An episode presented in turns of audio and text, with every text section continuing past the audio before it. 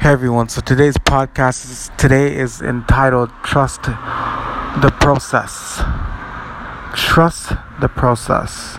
Because many a times we hop into things and we're not entirely we don't entirely believe in our dream, but we do it just because to see where it will go. So we don't maximize um, our belief system. So try to maximize your belief belief system today. Try to believe in yourself a little bit stronger and a little bit more and see where it takes you today. Podcast is short today, but again, trust the process. Trust the process. That's the best thing that you can ever do.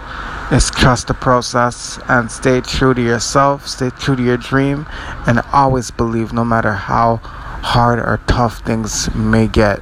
All right, so you guys take care and get your copies of Changes Coming on Amazon.com today.